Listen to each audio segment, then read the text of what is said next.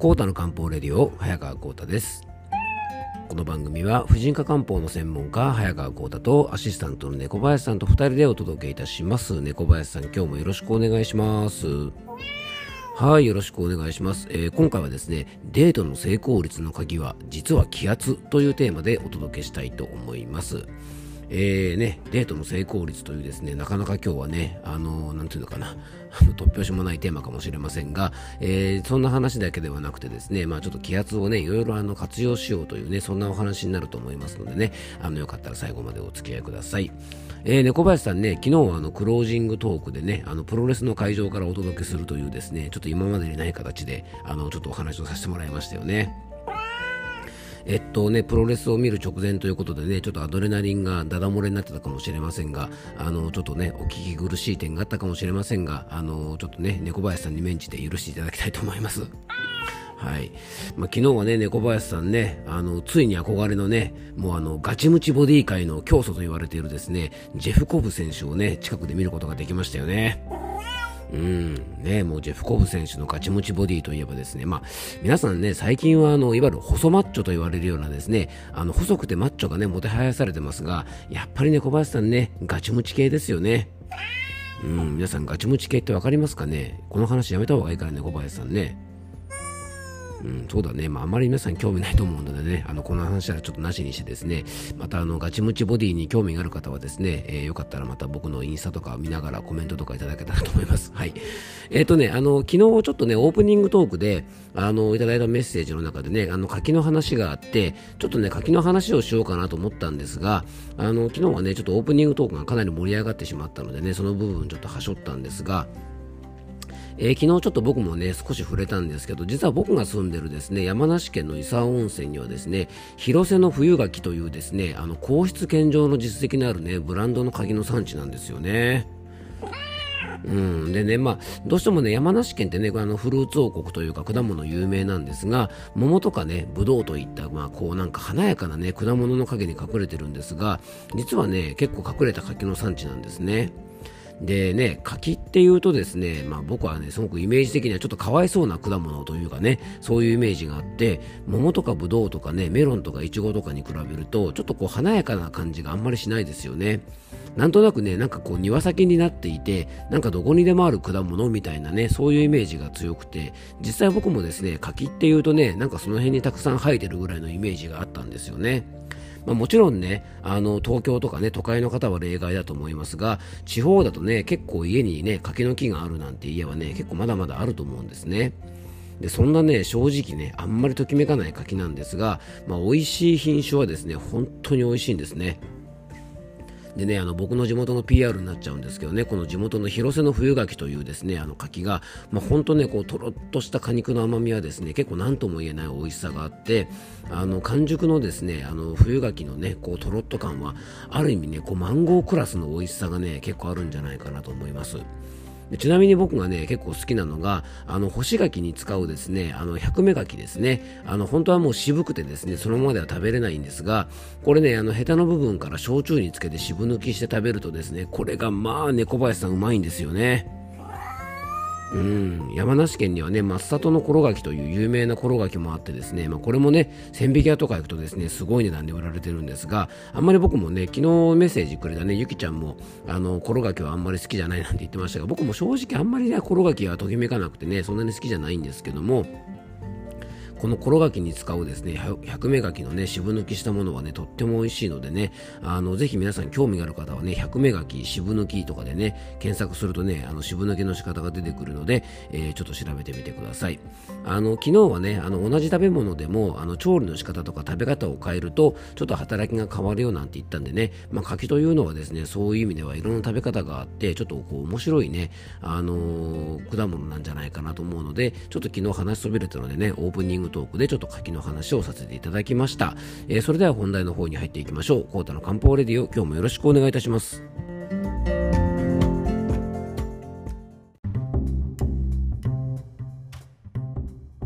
いうことでね、今日の本題に入っていきたいと思うんですが、まあ、あの、柿というですね、あんまりときめかないね、あの、果物の話をした後で、まあ、デートの成功率の鍵はというですね、こう、ちょっとときめくようなね、あの、話題を振ってですね、まあ、なんなんですが、まあ、今日は別にね、デートの話をしたいわけじゃないんですよね、猫林さんね。うん、今回はですね、秋で気圧変化がね、非常に激しい時期ということで、もうちょっとね、日頃の健康管理に、あの、この気圧の変化というものをね、活用してほしいなと思って、こんなテーマにしてみました。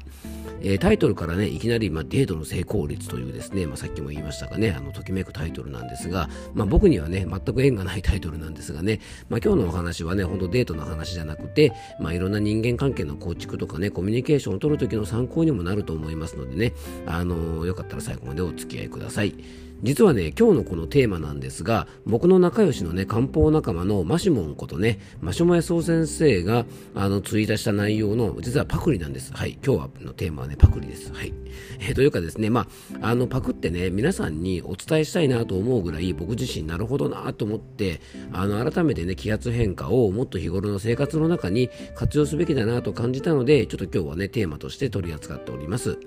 で、そのツイートをね、ちょっとご紹介しますね。えー、そのツイートの内容は、これはガチです。デートの成功は気圧に左右されていることを知らない人が多すぎる。海外旅行やスキー場などで、などの非日常での出会いが効果的なのは緊張で交感神経が優位になりアドレナリンが分泌して胸が高鳴るから気圧が高い日は遊園地など非日常の場所へ行きましょう逆に低気圧の日は日常的でのんびりできる場所へ出かけましょう。これを間違えると致命的というですね、まあ、非常にあの面白い内容のツイートだったんですね。これね、でも意外と盲点なんですよね。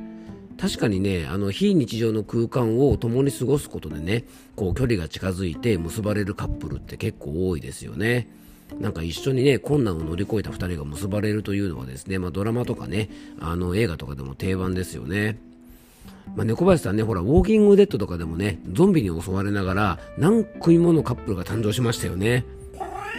うん、なんかね、おい、そんなことしてる場合じゃないだろうってね、突っ込みたくなるような視聴者をよそにですね、まあ、非日常の緊急事態の方が、むしろね、人は胸が高鳴ってですね、結ばれることが多いっていうのはね、まあ、あの、このね、マシモン先生ね、あの、エソ先生のね、ツイートをね、見てですね、あ、まあ、なるほど、そうなんだなっていうふうに、ちょっと僕的には納得しました。なのでね、これはという時のデートはですね、ぜひ皆さんね、天気予報をチェックして、行き先なんかをね、ちょっとこう考えるといいかもしれませんね。で、これはね、決してデートだけではなくて、普段の生活の中でも活用できますよね。で低気圧が来てる時というのは雨が降るのを待ってですね体を癒そうとする、えー、副交感神経が優位になるので休みの日でもね例えば日常的な場所で刺激を少なくしてのんびりと過ごした方が、まあ、心にも体にもね負担が少なくて癒されると思います。で副交感神経が優位な時にね無理して刺激的なところに出かけたりするとねあの疲れてしまうだけでテンションもね上がりにくいのでなんかこうね微妙な空気になったりとか、まあ、ただ疲れるだけなのでね楽しめなくなっちゃうこともあると思うんですね。で逆に高気圧で、まあ、こう動物的には高気圧の時というのはですね餌取り行動といって、まあ、活発に行動するモードにね入っている時なんですね。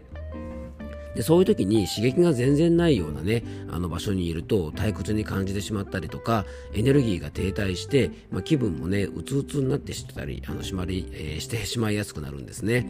えー、デートだけに限らずですね休みの日とか日常をリフレッシュする意味でも、まあ、気圧変化に合わせて行動を変えることでねこう自律神経の変化にフィットした生活を送ることができ、まあ、心身の状態を、まあ、健やかにすることができると思います。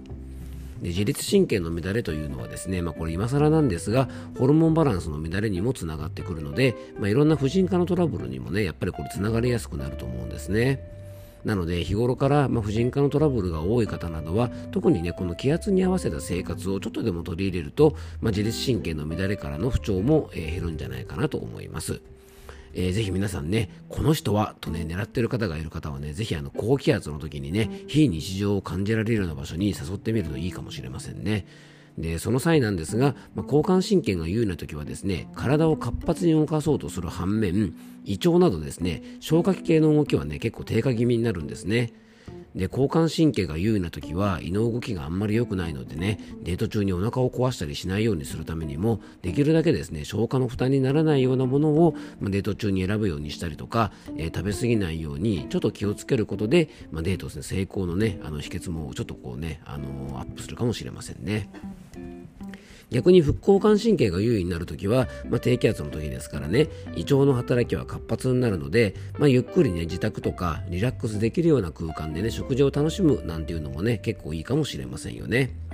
あの、そうは言ってもですね気圧というのは自分自身でコントロールすることは無理ですよね。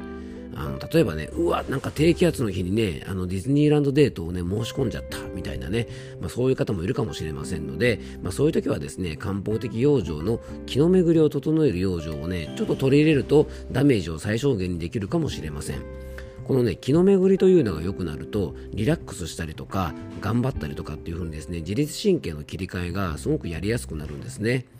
でできるだけそういう時はね香りのいいお茶を取り入れたりとか、まあ、深呼吸をしたりとか、まあ、軽く体を動かしてね少しストレッチをするとかするとこの気の巡りというのが整ってくるので、まあ、あのそういうね自律神経の変化にもあの少し対応しやすくなると思いますのでねあのよかったら参考にしてください、えー、今日はですね気圧変化を上手に活用するという内容でねお届けさせていただきました。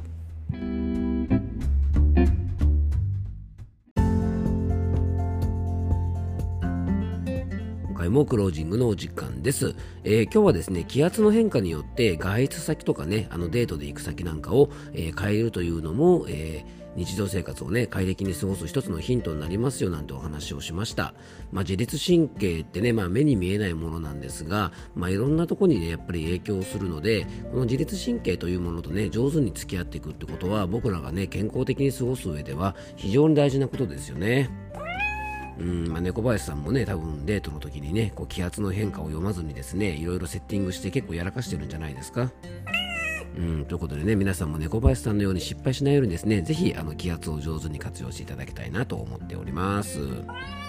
はい、ということで今日も聞いていただきありがとうございます。どうぞ素敵な一日をお過ごしください。漢方専科サーダ薬房の早川幸太でした。では、また明日。